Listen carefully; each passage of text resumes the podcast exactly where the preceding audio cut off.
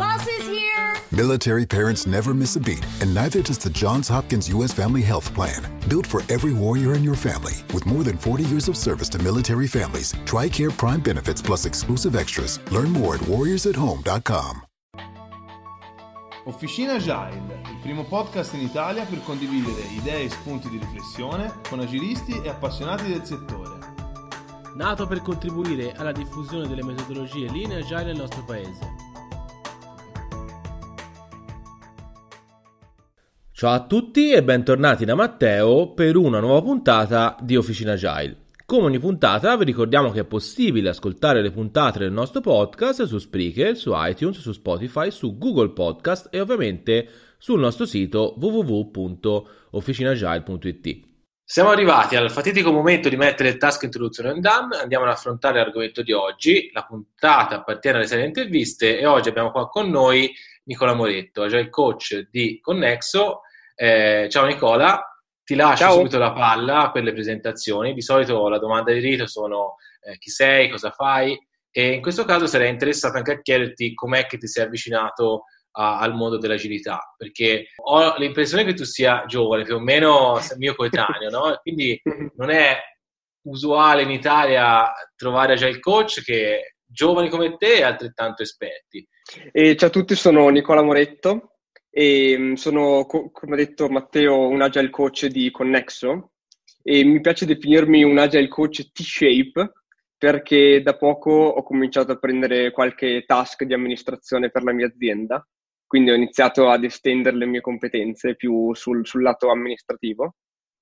E mm, sono, sono avvenuto a conoscenza dell'agilità quando ero alle superiori, grazie al mio professore di, di informatica, perché lui era un professore abbastanza visionario, era anche proprietario di un'azienda e ci aveva insegnato l'ingegneria del software alle superiori, quindi aveva iniziato a raccontarci un po' di metodologie e io avevo preso molto sotto gamba quel compito, difatti era, è stato il compito peggiore eh, che avessi fatto in quella materia e, e mi, mi, ricordo che lui mi disse, eh, no, guarda che per diventare uno sviluppatore professionista devi sapere le metodologie.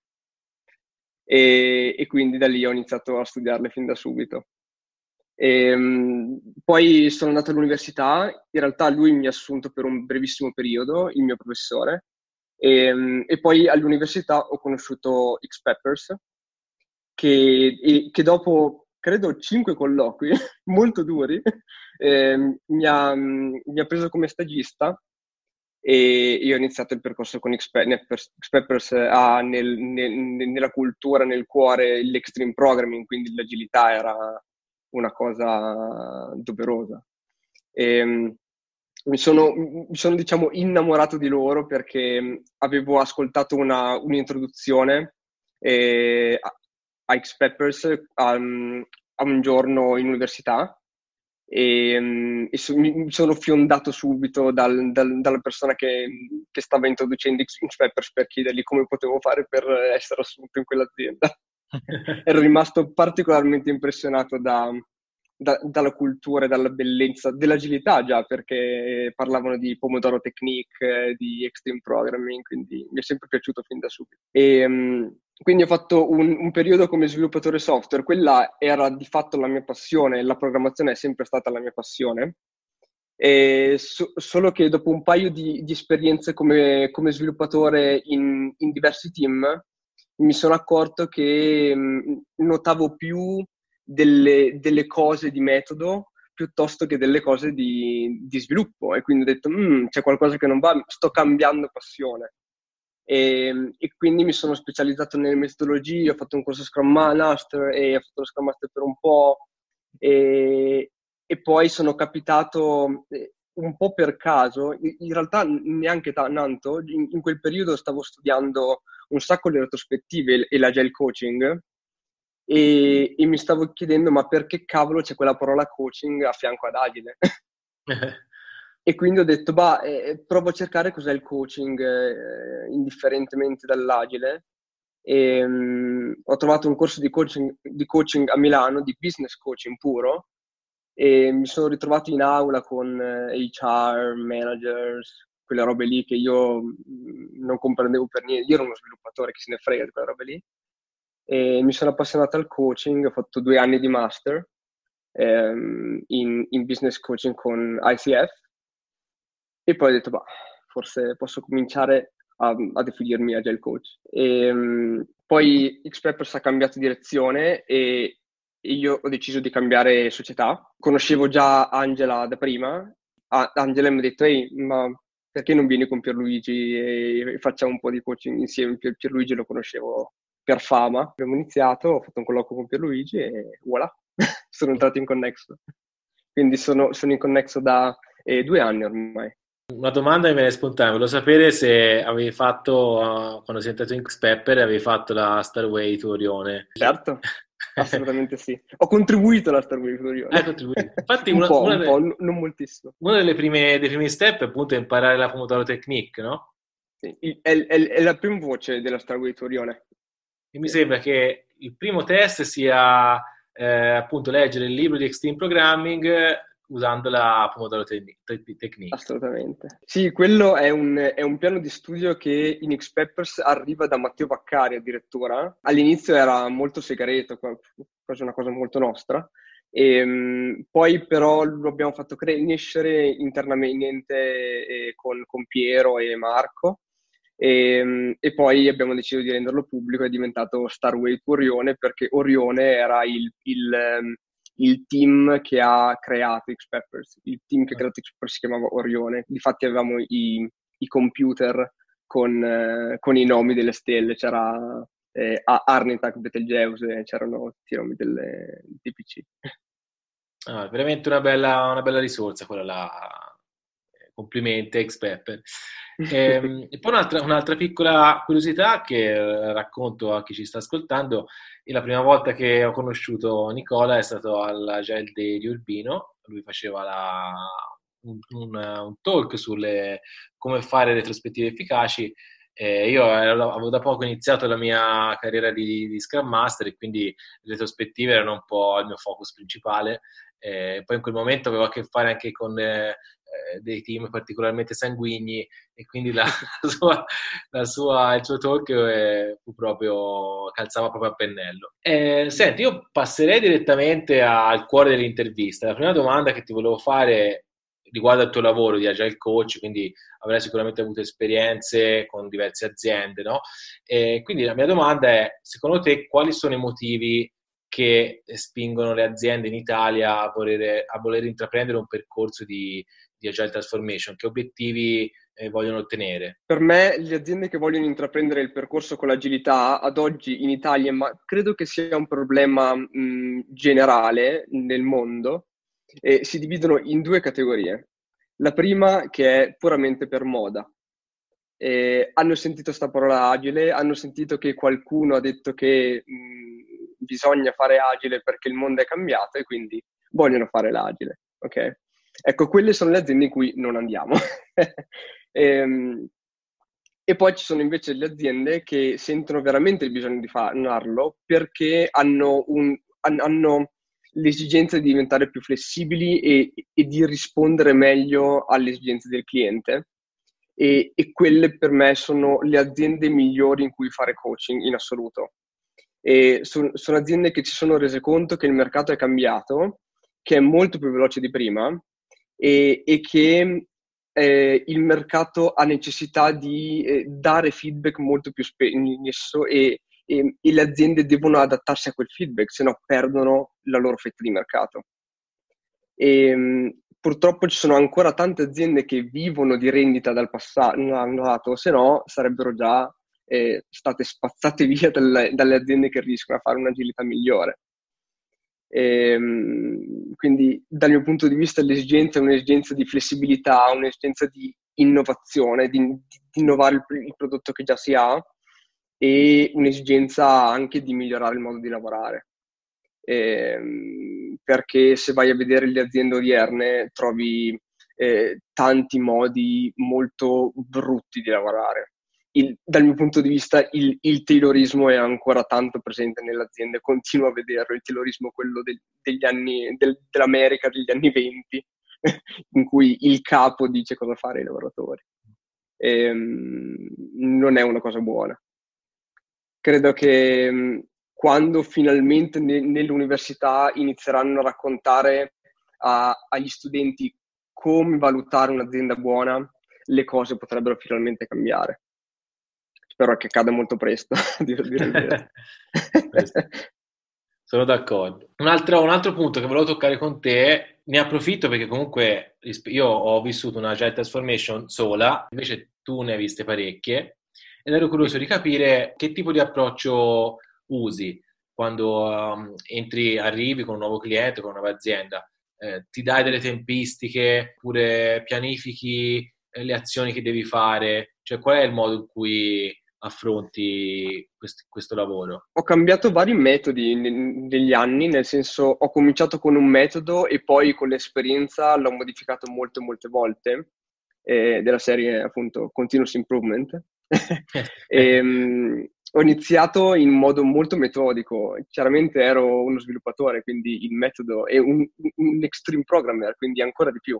Il metodo era, era molto molto importante e tutto doveva essere schedulato, okay? Quindi avevo una mappa molto chiara in mente quando entravo nelle aziende, quindi ok, cominciamo da Scrum, poi forse introduciamo Kanban, poi introduciamo Extreme Programming, non, non introduciamo prima Extreme Programming ma, ma cominciamo da, da, Scrum perché Extreme Programming si introduce dopo, poi c'è il DevOps, poi, poi, sono, poi si, si, migliora ancora, quindi avevo proprio tutto schedulato e mi facevo tutti i vari step nel tempo. Poi però mi sono reso conto che le aziende non sono computer, ma sono un insieme di esseri umani e sono un insieme di sistemi molto complessi, non, non predicibili. E, e, soprattutto quando si, di, si parla di cambiamento è una cosa eh, molto difficilmente misurabile e difficilmente riesci a misurare l'impatto di un cambiamento. Quindi eh, ho detto, ma il, il, metodo che usavo prima è un metodo waterfall, non può funzionare. Eh, diciamo che il waterfall non funziona e perché lo sto usando come coach?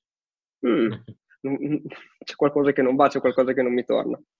E quindi eh, ho iniziato a, a, studiare un po' di ehm, lean change management e, e, quindi ho detto, bah, eh, cominciamo a fare degli esperimenti con delle iterazioni molto piccole, molto brevi eh, e un esperimento alla volta, piano piano, magari settimanalmente, magari bisettimanalmente, non lo sappiamo, ok? E, quindi ogni settimana mi facevo i miei, i miei mm, cambiamenti schedulati un po' al, alla Scrum, quindi facevo un po' lo sprint mhm. planning all'inizio della settimana di quali cambiamenti volevo provare ad introdurre, poi c'era la review che mi facevo tra me e me, eh, facevo la retrospettiva. Judy was boring. Hello. Then Judy discovered ChumbaCasino.com. It's my little escape. Now Judy's the life of the party. Oh, baby, mama's bringing home the bacon. Whoa, take it easy, Judy.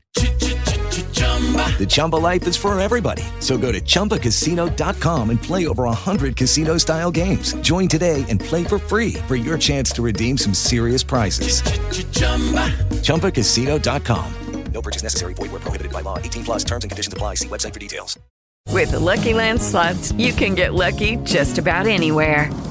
This is your captain speaking. Uh, we've got clear runway and the weather's fine, but we're just going to circle up here a while and uh, get lucky. No, no, nothing like that. It's just these cash prizes add up quick. So I suggest you sit back, keep your tray table upright, and start getting lucky. Play for free at LuckyLandSlots.com. Are you feeling lucky? No purchase necessary. Void where prohibited by law. 18 plus terms and conditions apply. See website for details. Personale alla sera, da solo, e quindi ho provato questo metodo. Poi però anche lì qualcosa non funzionava, nel senso funzionava con i team, con un team, però quando parli di organizzazioni eh, la cosa non stava più in piedi, perché quando prendi un, un'organizzazione intera e ce l'hai davanti tutta quanta, eh, cosa fai? Co- cosa scheduli? Che, che planning fai? Eh, quali sono i cambiamenti? Boh, non, non, non ne ho idea. E, ehm, in più le tempistiche non sono predicibili perché non dipendono solo da te, non dipende solo da te, coach, eh, se il cambiamento andrà a buon fine o no. Il team non sei tu, il team sei tu più l'organizzazione. Okay? Eh e quindi ho tolto anche questo metodo. Io ho iniziato a dire, bene, ora vado per osservazione. Quindi io osservo e, e, agisco nel più breve tempo possibile per provare ad effettuare un cambiamento. ed è una cosa molto rapida. Ti tocca cambiare quasi ruolo ogni giorno, quasi ogni ora, e ogni tanto fai il facilitatore, ogni tanto fai l'insegnante, ogni tanto fai il mentor, ogni tanto fai il coach puro. Cambi in continuazione il tuo modo di fare e, e anche in, in base alla persona che hai davanti, al team che hai davanti o al ruolo della persona che hai davanti. Perché quando hai un'organizzazione eh, di fronte, ti capita di parlare nello stesso giorno con un team, con un team member, con uno Scrum Master, con un Product Owner, con un Line Manager, con un Senior Manager, con dei Senior Manager, con dei Line Manager, con dei Manager più Scrum Master più Product Owner. Quindi hai una varietà di cose ehm, che fanno diventare il tuo lavoro non predicibile. Quindi ho iniziato ad andare davvero per mode, per osservazioni e per azioni immediate quando sono lì oppure subito dopo. Quindi feedback, feedback, feedback e tento il più possibile di, di non prefissarmi nulla. Quindi io propongo un cambiamento, ma non è detto che avvenga perché non dipende solo da me e vorrà dire che dovrò riproporlo ancora in un altro modo, in una modalità diversa, in un'altra situazione. Quindi questo vale anche ad esempio per l'introduzione di, di un framework come Scrum sui team oppure ti riferisci più alla parte di coaching normale? Mm. Per me vale, vale un po' a tutti i livelli, anche se, se, se noti l'introduzione di Scrum in un team, eh, hai, hai, tanti modi di farlo. O insegni tutto Scrum in una botta, quindi bam, un, un, un blocco unico, ok? Oppure cominci con delle retrospettive e inizi a migliorare e provi a vedere come va. E poi per qualche strano e assurdo motivo arriviamo allo sprint planning comunque, senza dirglielo, arriviamo al, alla review comunque, senza dirglielo, perché feedback dobbiamo prenderlo dal cliente. Pianificare dobbiamo pianificare. È solo questione di quanto farlo, quando farlo e come farlo. Questa è una cosa che ho imparato anche qui con, con l'esperienza.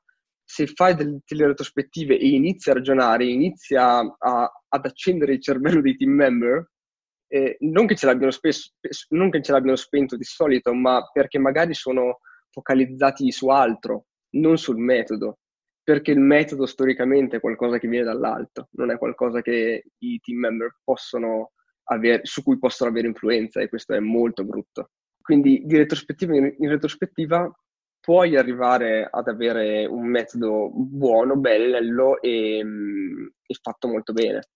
No, non è detto che sia sempre questa la soluzione, chiaramente, magari ci sono invece team che ehm, sono, sono, già pronti a cambiare, sono molto reattivi, sono molto, ascoltano molto e quindi ti chiedono dammi tutto Scrum che poi comincio. Ecco, lì sì, lì ci può stare, lì racconto tutto Scrum e vediamo come va.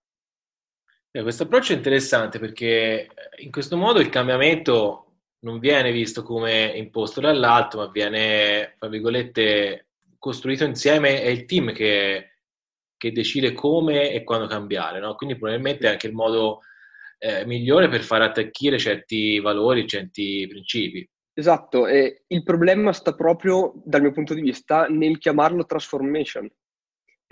Non, non, esiste una transformation, esiste solo un'organizzazione che cambia e che deve cambiare in maniera continua. E se non cambia, peggiora. E non, non, non c'è neanche la, la, stabilità, se non cambi, peggiori. E perché il mercato fuori cambia. Eh. Ok? Quindi no, non c'è un'adozione di, di agilità perché non, no, non, puoi mai dire che sei agile, hai fatto l'agile. Eh, no, è, è, un, è un, quella lì è la vision. È un po' come quando Toyota dice la nostra vision aziendale è di fare delle macchine indistruttibili. Lo sanno che è impossibile, ok? Però è la vision, ok? È un po' come l'agilità. E noi abbiamo come vision di essere agili e flessibili il più possibile di deployare ogni secondo e di, ehm, e di rispondere alle esigenze del cliente in un nanosecondo. Ok, andiamo lì. Ci arriviamo con step, ma siamo, saremo sempre in transformation, saremo sempre in cambiamento. E questo funziona anche per Scrum. E se, se gli dici, io ti dico Scrum, questo è il punto di arrivo, iniziamo la transformation e avrà una fine quando farai veramente Scrum, è chiaro che le aziende continuano a dirti allora, allora, a che punto sei? A che punto sei? A che punto sei? Hai finito? Hai finito? Eh, certo, no, non ho mai finito. Invece, se cominci a dire, guarda, io sono qui per migliorare, boh, Scrum è un tool, lo proveremo ad utilizzare, vediamo se funziona. e, e vai di retrospettiva in retrospettiva, ti focalizzi su cose molto piccole, su azioni piccole e inizi a, a instaurare un processo di cambiamento che è perpetuo nel tempo. Ecco, a proposito di questo cambiamento perpetuo, nell'intervista a Stefano Lucantoni, parlando appunto di uh, Agile Transformation, scusami se uso la parola transformation ancora una volta, si è detto di quanto sia fondamentale l'impegno del management, anche quello di alto livello dell'organizzazione, sia come sponsor sia come impegno in prima persona, prendendo parte a tutte le iniziative che porteranno alla trasformazione agile dell'organizzazione. Ecco, spesso si sente parlare di cosa dovrebbero fare i team per essere più efficaci, ma secondo te cosa dovrebbero fare piuttosto le aziende, i manager per supportarli e farli diventare più efficaci? Allora, per me il, il, il commitment dal management sì, anche per me è essenziale e addirittura direi dal CEO dell'azienda, anche se è un'azienda molto grande, hai, hai, comunque bisogno di un commitment che è il più alto possibile. È, è la persona che ha il portafoglio in mano, mettiamola così, okay? è, è, la persona che mh, mm, è, una persona che deve insieme a te guidare l'iniziativa, è, è il tuo partner di iniziativa, diciamola così. Ok, quindi sì, è indispensabile. Eh, però eh, c'è Basbod, secondo me, dice una cosa molto molto giu- giusta. Lui dice eh, sì, ti serve il commitment dall'alto, ma ti serve il commitment anche dal basso, quindi eh, è, è, il punto più alto e il punto più basso della catena che ti serve. Okay? In centro bah, mm. piano piano qualcosa potete fare, qual- qualcosa possiamo fare dopo in- a posteriori, però ti serve almeno qualche sponsor tra il punto più basso dell'organizzazione, chiaramente sono tanti, quindi possiamo dire qualche sponsor, e lo sponsor dal management, dal top management direi. Ok? E questo perché? Perché ti serve una chiara vision del fatto che vogliamo andare verso la flessibilità come azienda. E, ehm, tornando, tornando alla domanda che, che hai fatto, eh, eh, per abilitare i team a cominciare ad iniziare a, a, utilizzare l'agilità e Scrum e in generale ad essere più flessibili, hai, hai bisogno di un, una comunicazione chiara e costante da parte del management, che è quello che vogliamo veramente fare come azienda. Okay? E purtroppo per qualche strano motivo eh, il management ogni volta che comunica, anche la frase più stupida alla macchinetta del caffè genera un disastro o, o una cosa molto positiva nell'organizzazione ogni volta, okay? Anche se è una singola frase detta così farfugliando, è uguale, ok? E, quindi deve esserci davvero un, un, un, chiaro segno che vogliamo andare lì. E purtroppo ti, ti serve un top management che lo dica che lo ridica e che lo ridica ancora, ogni volta. Mh? Mm? E magari a qualche sprint review ogni tanto, magari in qualche meeting con tu, tutti, magari anche la macchinetta del caffè, non c'è problema. Però se si mostra invece incerto, eh, se si mostra indeciso, se dice sì vabbè ma sta roba dell'agile è una prova così tanto per fare, se dice questa roba qui, eh, cavolo diventa molto più dura per un coach la vita diventa veramente infernale, perché deve provare a convincere il top manager di non dire più quelle robe lì e a convincere i team che no, in realtà il top manager sta ancora cercando di capire e quindi piano piano capirà anche lui. Cavolo, diventa dura. Poi invece ci sono altre precondizioni dal mio punto di vista che il management eh, dovrebbe considerare per cominciare a fare un'agilità buona e un'agilità di successo. E, ehm, una è ricordarsi che i team devono rimanere stabili. La stabilità dei team è una cosa fondamentale, nelle organizzazioni non l'hanno ancora capito, eppure è sui libri da Tom De Marco negli anni 70, quindi è lì da una vita, ma ancora sembra non essere una cosa capita. E però per creare dei team di valore, per creare dei team efficaci, dei team che funzionano, serve stabilità, serve che i team rimangano così per tanto tempo, che è un anno, due anni, tre anni, quattro anni di più. Poi si possono fare dei cambiamenti nel mezzo se c'è qualcosa che non va, ma c'è bisogno di tanto tempo per creare dei team efficaci, dei team che iniziano a lavorare bene. Incontro sempre di più management emotivo che non, non, agisce ma reagisce a qualcosa che non funziona e continua a mescolare questi team eh, come lo vuole lui ogni tre mesi e la cosa ammazza sia l'agilità che un team che prima funzionava. E quindi questa è la prima precondizione che mi sento di dire che, che, che vorrei vedere molto di più da, da parte del top management.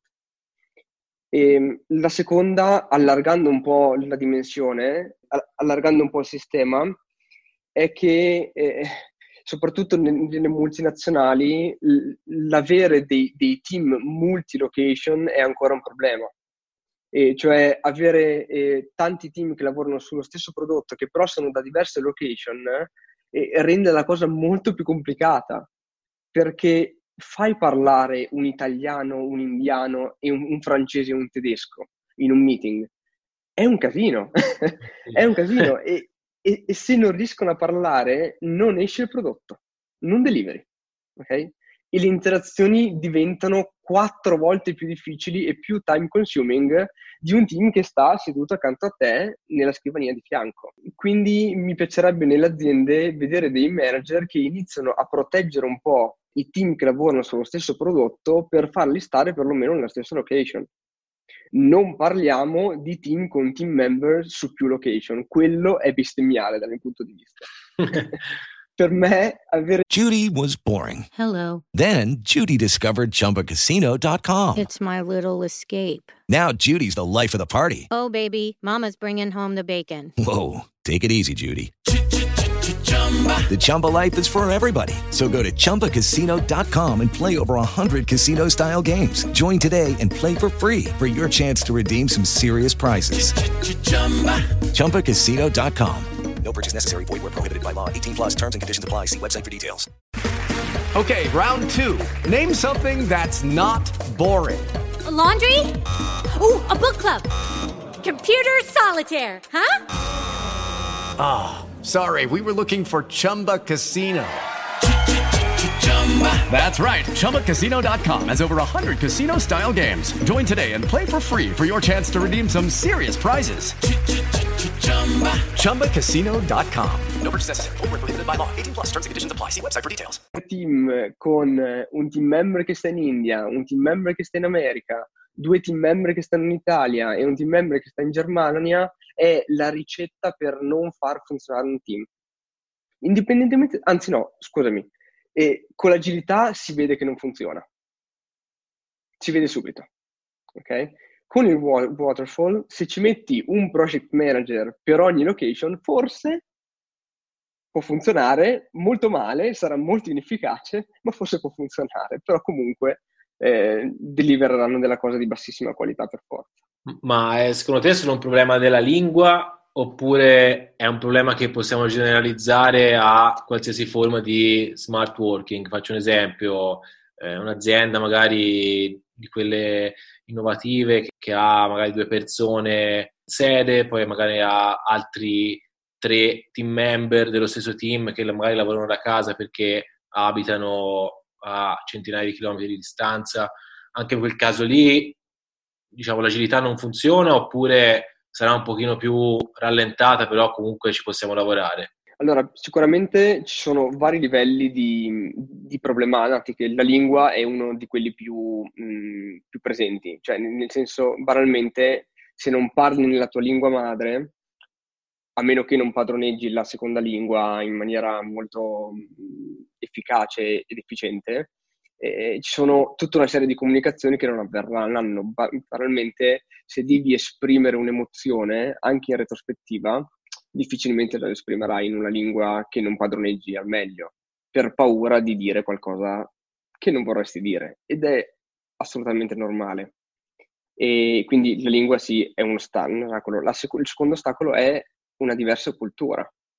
E ehm, una cosa che ho imparato ehm, è che ogni cultura ha un processo di cambiamento differente dal mio punto di vista, anche ogni azienda a dire il vero, e però quando cambi cultura a livello di continente ehm, il modo in cui si implementa l'agilità, il modo in cui si arriva all'agilità è molto molto diverso sia il percorso sia il modo in cui gliela fai introdurre. Quindi se hai dei team che lavorano sullo stesso prodotto, vuoi introdurre lo stesso metodo perché in un qualche modo devono collaborare, eh, avere due location con due culture diverse diventa difficile. La lingua non aiuta, le call non aiutano perché ancora, anche se siamo nel 2019, quasi 2020, internet eh, non è stabile, nemmeno nelle aziende purtroppo e ci sono, ci sono tante aziende che ancora non hanno le videocamere e, e questo è, è gravissimo, eh, soprattutto se lavori con, con, qualcuno che sta dall'altra parte del mondo. Invece, per quanto riguarda team delocalizzati, ehm, ma con la stessa cultura, con la stessa lingua, per me comunque persiste il problema. È meno sentito, è meno forte perché comunque si possono trovare più spesso, però c'è comunque una latenza nel, nell'informazione e nello scambio dell'informazione. Questa è una discussione che in X-Peppers ho avuto tante volte. Avere team delocalizzati, anche se si conoscono bene, se condividono la stessa cultura, genera comunque ritardo. E non, non hai le stesse dinamiche, non, non, non, riesci a parlare di studio davanti alle macchinette del caffè, non, non riesci ad avere una conversazione un po' più rilassata, un po' più tranquilla e stai con le cuffiette in call tutto il giorno. È pesante. È, è, molto pesante. Il pairing remoto è davvero pesante. Io l'ho provato per un periodo, ero distrutto alla fine di quel periodo.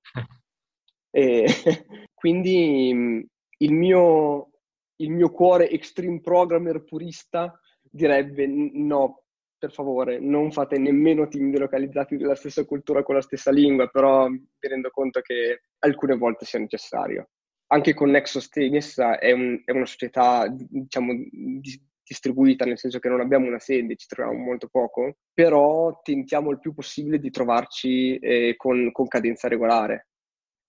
E quando ci ritroviamo ci accorgiamo che facciamo team quando siamo lì e poi torniamo a casa e ci sentiamo un po' più parte di un team. Quindi va bene, fate team delocalizzati, però per favore, una volta ogni mese o una volta ogni due mesi trovatevi tutti insieme, faccia a faccia, fate due parole. Fate un open space, fate una retrospective, fate una condivisione di conoscenze, fate un piano di studi, fate quello che volete, ma trovatevi, lavorate, uguale. Nicola, sempre su questo tema, eh, una delle cose che invece penso che un eh, manager illuminato, un'azienda illuminata dovrebbe fare è dare empowerment ai team, no? per far sì che possano raggiungere la vera auto-organizzazione, essere in grado di auto-organizzarsi, essere motivati. E quando parlo di empowerment, empowerment intendo fare direttamente colloqui, oppure eh, faccio un esempio anche magari strano, il team si accorge che eh, avrebbe bisogno di un esperto di database, per esempio, e apre una posizione interna, no? Crea una job position interna dove gli altri team member degli altri team di tutta l'azienda possono applicare e eventualmente partecipare a andare in quel team oppure contribuire a definire il proprio career path oppure avere un budget per i rewards e autonomamente decidere come distribuirselo. E, e ti volevo chiedere secondo te qual è la cosa che impedisce alle aziende in Italia di dare questo empowerment ai team? credo sia, però appunto è, è un'ipotesi, credo sia mancanza di conoscenza di che cosa significa essere un buon manager. In Italia è molto molto frequente avere società in cui mh, sono diventati manager persone che sono lì da tanto tempo. E perché que- quello è il modo per prendere più soldi in un'azienda, in un'azienda gerarchica eh, italiana eh, cioè in, in, Germania ad esempio non è, non è così, in, è diverso, ok? Sono nati come sviluppatori, addirittura magari come tester, poi diventano sviluppatori, poi diventano ehm, team leader, eh, poi manager, poi super senior manager, CEO, eccetera, eccetera. E, però eh, sono diventati per carriera, non per volontà. Quindi trovi un sacco di manager iper, mega, ultra frustrati perché in realtà vogliono, vogliono sviluppare come facevano una volta, però eh, si sono ritrovati in quella posizione e ormai sono manager, non lo possono più fare e quindi gli, viene molto difficile dar, dar, dare, eh, dare l'empowerment al team perché loro erano il team fino a poco tempo fa e sono quelli che hanno più esperienza nell'essere quell'azienda. Eh, a livello sistemico, a livello di eh, principio del temporale, loro sono arrivati per prima degli altri, quindi eh, hanno più importanza degli altri a livello sistemico e quindi è, è, è molto difficile senza studiare un, un buon approccio al management quello di dare l'empowerment. Purtroppo ho, quando si parla di empowerment, ma anche di delega, di tutte queste cose qua, sono, sono, sono questioni sistemiche che, che non, non, partono dal manager o dal team, partono da entrambe le parti.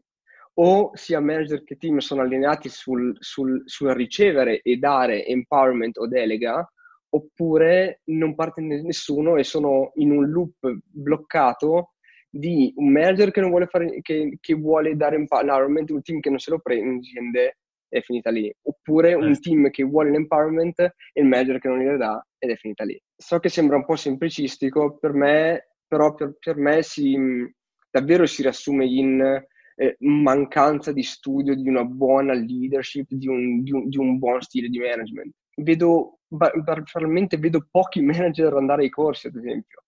Mm si chiede a un manager qual è l'ultimo corso che hai fatto, non ti sa rispondere. Si chiede a un manager qual è l'ultimo libro che hai, fatto, che, che, che hai letto, che hai studiato, divaga, ok? Cavolo, mm.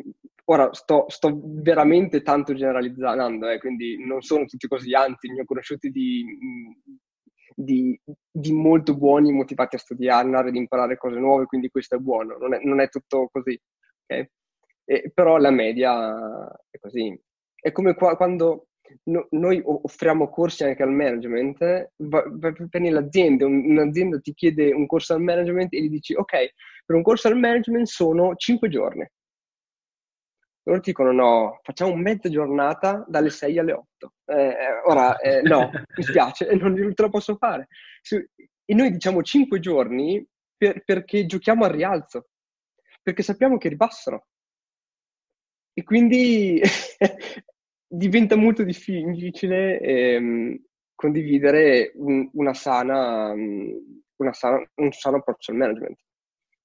E, questo, e questo, è male. Banalmente, se, se, si leggessero un po' di libri di Tom De Marco, sarebbe tutto oro che cola e capirebbero che il, il loro stile, il loro modo di fare è, è controproducente per delle persone che generano valore con la propria conoscenza. E, e purtroppo il software funziona così, funziona con persone che sono più competenti del proprio capo perché sono state assunte per quello, per la loro competenza e per accrescerla poi in futuro. Ma se non gli dai il modo di, di, di arricchirla, il modo di, di coltivarla o il modo di ehm, mostrare la loro competenza durante l'ora di lavoro, diventa molto difficile. Sono d'accordo.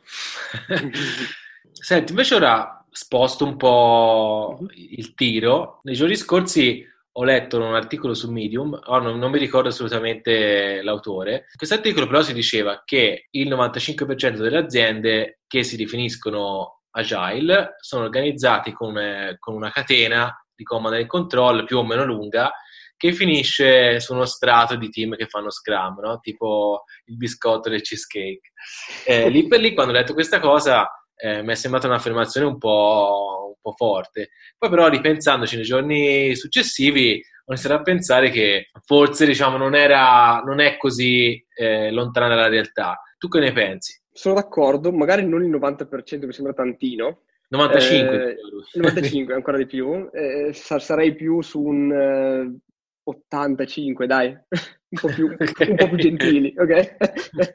Però sì, eh, tante aziende stanno facendo così e credo che il problema venga, mh, abbia due radici fondamentali. La prima è che eh, c'è una mala informazione diffusa ehm, che dice che Scrum è una roba per i team. Okay? Quindi Scrum è un mezzo per i team, eh, vabbè, loro fanno Scrum, però noi che siamo nel management, che abbiamo la nostra poltroncina bella, bella, bella di pelle, di pelle umana, ce ne stiamo tranquilli, cioè nel senso Scrum è per loro, noi ce ne stiamo qui e facciamo le cose che abbiamo sempre fatto, no? E qui, questo è un problema perché in realtà Scrum è una roba da, da, da implementare nell'intera organizzazione.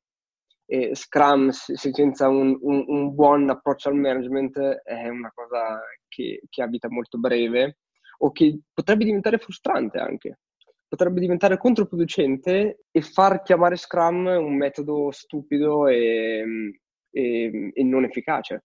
Okay? E invece la, l'altro problema, secondo me, è la mala comprensione del product owner. È la mala comprensione del ruolo del product owner. Perché se comprendi bene che il product owner dovrebbe avere autorità e responsabilità sul prodotto, vedi che cominci ad inquadrare la cosa più su, sotto l'aspetto organizzativo e meno sotto l'aspetto di team. Eh, ancora vedo A, pochi product owner che presentano alle conferenze, B, eh, pochi product owner che hanno sia autorità che responsabilità sul prodotto e vedo tanti, tanti, tanti team owner. E non ce ne facciamo niente dei team owner. di, di, team owner che scrivono il backlog. Mm, non ci interessa, adesso sono, sono, diventano dei, dei segretari. Okay? Diciamo, cartolarizzano quello che gli viene detto sul backlog e, e poi magari lo mettono per Esattamente, sono, so, sono, i business analyst di una volta che fanno da proxy da quello che, che ha requisito al team. È la stessa cosa, è la stessa dinamica con nomi Scrum. Ok? Quindi ci, sono tante aziende che stanno utilizzando i nomi dell'agilità perché è questo il modo in cui si sviluppa oggi, ma non stanno utilizzando le dinamiche di Scrum. Eh, perché se le vai a vedere bene, dici sì, ok, noi facciamo degli standard, facciamo di sprint planning, però sai, il product owner, non lo so, prioritizzare il backlog. Ma sì, prioritizzare i task. Eh no, no. Eh, ma il, il, product owner può dire di no a una funzionalità? Sì, cioè deve dire di no ogni tanto il product owner. No, no, no, no, il product owner deve solo dire di sì. Come? Quindi eh, ci sono un po' di cose ancora da sistemare e anche qui viene secondo me da da tanti blog post sbagliati online. Cerchi blog post del product owner online, vedi tante, tante, tante cose errate come il product owner che è colui che ha le chiavi del backlog, è quello che scrive il backlog, ne trovi tanti così. E, ehm, e questo è un problema, insomma, ed è un problema per far scalare Scrum all'organizzazione. Eh, perché con una buona definizione di product owner lo devi far scalare Scrum nell'organizzazione perché deve essere responsabile e autorevole ehm, sul prodotto. Quindi di, invece nelle aziende i manager sono molto bravi, diciamo le aziende in generale sono molto bravi a dare responsabilità, molto meno a dare autor- autorità. Autorità, mm, no, fammelo fare a me. La responsabilità sia tutta tua, tutta tua, goditela. Peccato che però non hai autorità per cambiare le cose.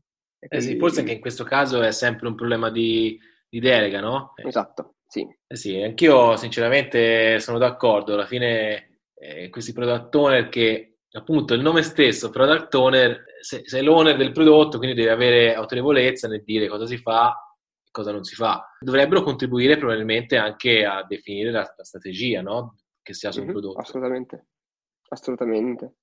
E poi cre- credo che ci sia anche un altro problema dello scalare, del, del, dello scalare nell'organizzazione dell'agilità che viene, viene chiamata dal mio punto di vista portfolio management, N- nel senso che quando si, sento parlare di portfolio management eh, ho sempre una puzza sotto il naso che mi dice mm, forse la definizione di prodotto di questa organizzazione non è, non è grande a sufficienza per questa organizzazione. Okay? Perché quando senti parlare di manager di, di, di portfolio management, eh, forse stanno utilizzando delle definizioni di prodotto che sono molto vicine a dei componenti e molto lontane dai, dei, prodotti che un cliente finale può riconoscere. Okay?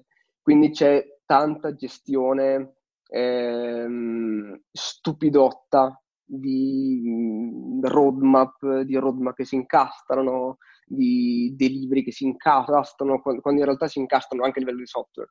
Questa è una cosa che ho imparato studiando il Large Scale Scrum e venendo in contatto con Craig Larman, nel senso lui dice secondo me una cosa molto molto corretta. e lui, dice alla fine il, il come ehm, strutturi e fai un'organizzazione dipende dalla tua definizione di prodotto. Più grande è, meno eh, rogne hai, meno, ehm, me- meno burocrazia e giri pindarici nell'organizzazione hai. Quindi la definizione di prodotto diventa una cosa essenziale per capire come strutturare l'organizzazione, come utilizzare i team al meglio e, anche quanti product owner avere. Infatti questa è la domanda che ti volevo fare, no? rispetto a quello che ci siamo detti prima.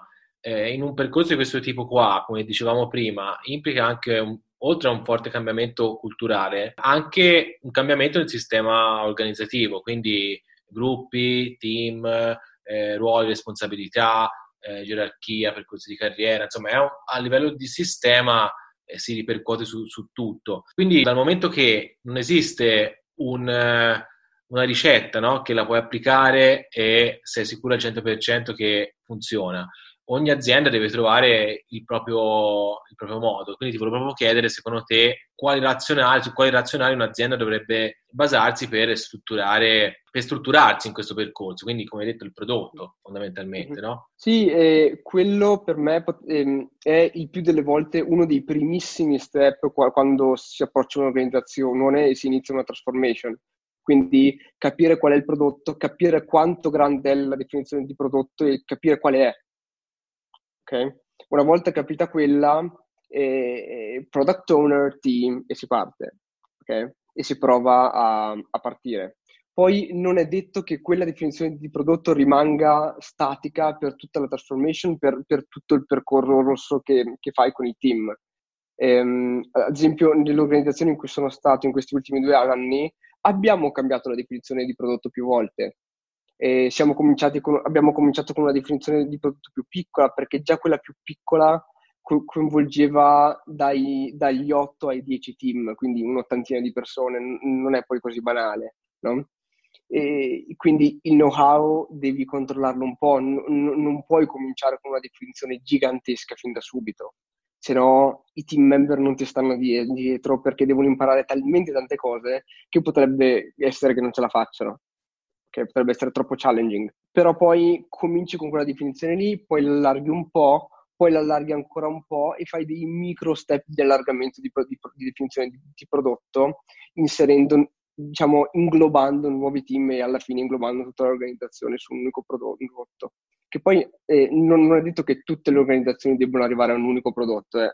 attenzione, cioè eh, ci sono organizzazioni che hanno anche più prodotti, assolutamente sì, mh, mm, non c'è nessun problema, però devono essere indipendenti con business indipendenti. Quindi non ci sono interrelazioni di software, non ci sono interrelazioni nemmeno tra i clienti che usano eh, i due prodotti quelli sono due prodotti indipendenti.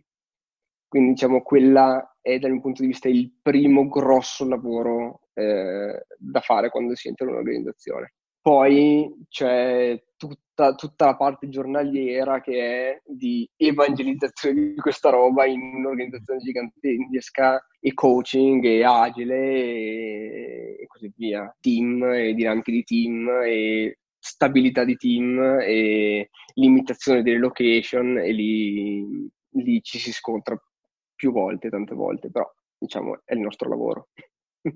eh sì. Eh, senti, direi che siamo quasi arrivati alla fine dell'intervista, però prima di liberarti mi piace chiudere sempre le mie interviste con una domanda marzulliana, quindi eh, mi dispiace ma ti tocca anche a te. La domanda è, se tu fossi stato al posto mio, che domanda ti saresti fatto? Wow, questa è una bella domanda. um, bah, forse ci potrebbe stare una chiusura raccontando il futuro. Quindi che cosa, che cosa ho in mente per il futuro? Quindi me l'autofaccio e do anche una risposta. sì, sì. E, ehm, il mio futuro probabilmente sarà eh, rimanere un agile coach perché quello su cui ho investito è quello che voglio fare nella vita e è la mia passione da tanto tempo e, e non è ancora esaurita, ok? E, però allo stesso tempo eh, mi sto un po' stufando delle organizzazioni eh, perché rivedo sempre le stesse cose, sempre gli stessi padat, ormai li annuso da distante, magari sbagliando anche perché gli annuso patto con dei preconcetti, in realtà non è vero, devo andare a vedere in realtà, okay? però appunto nel futuro credo mi dedicherò più al, al mentoring di coach perché è la cosa che amo fare e mi dedicherò più a Connexo mh, mm, per, per, per, crescere un, un, bel team di coach eh, che possano andare nelle organizzazioni. Quello è il futuro che mi aspetta probabilmente. Spero, spero che sia così. Bello, in, bo- in bocca al lupo. Crepe il lupo. Bene, siamo arrivati alla, alla, fine della puntata, quindi io ti ringrazio, ti saluto. È stato veramente un piacere, abbiamo parlato quasi un'oretta di cose super eh, interessanti, è stato il tuo un contributo eh, veramente notevole quindi grazie ancora e, e colgo l'occasione per magari in futuro eh, ti rinvito quando avrai voglia di raccontare qualcos'altro, sappi che puoi suonare sempre il campanello di Officina Agile e troverai eh, sempre la porta aperta. Grazie mille, grazie a tutti. Ciao. Ciao. Eccoci arrivati dunque alla fine della puntata, spero che insieme a Nicola siamo riusciti a trasmettervi qualcosa di utile. Eh, mi raccomando, per qualsiasi feedback per qualsiasi domanda eh, potete mandarci una mail all'indirizzo officinagile.gmail.com ci trovate su tutti i social, LinkedIn, Twitter. Eh, vi ricordo anche della community Slack, siamo più di 50, quindi eh, potete anche entrare in que- nella community e se avete da fare qualche domanda specifica su questa puntata a maggior ragione perché eh, anche Nicola fa parte della community Slack, quindi se volete chiedergli qualcosa lo trovate lì sopra. La community Slack la trovate eh, andando su Slack e cercando Officina Agile tutto attaccato.slack.com oppure andate sul nostro sito www.officinagile.it e eh, premete sul bottone con il logo di Slack. Vi ricordo inoltre anche dell'ultimo esperimento made by Officina Agile, che è il libro eh, sul sentiero Agile. Stiamo continuando a rilasciare capitoli, ultimamente abbiamo parlato di Kanban, quindi vi invito ad andare sull'Impub, scaricarlo, è gratuito. Eh, quindi se avete eh, feedback su quello che avete letto, oppure se volete proporre contenuti, se volete aggiungere uno storytelling relativo a un particolare argomento, eh, mi raccomando fateci sapere eh, sempre attraverso la community Slack oppure in qualsiasi altro modo. Potete venirci anche a suonare il campanello a casa come eh, ho raccontato a tutti quelli che ce l'hanno chiesto all'ultimo YAD a, Modena, l'obiettivo del libro è quello di creare il primo libro collaborativo, quindi più contenuti abbiamo da persone diverse, più riusciamo a rendere efficace eh, il libro. Dai che abbiamo bisogno di voi. Un saluto da Matteo e alla prossima puntata.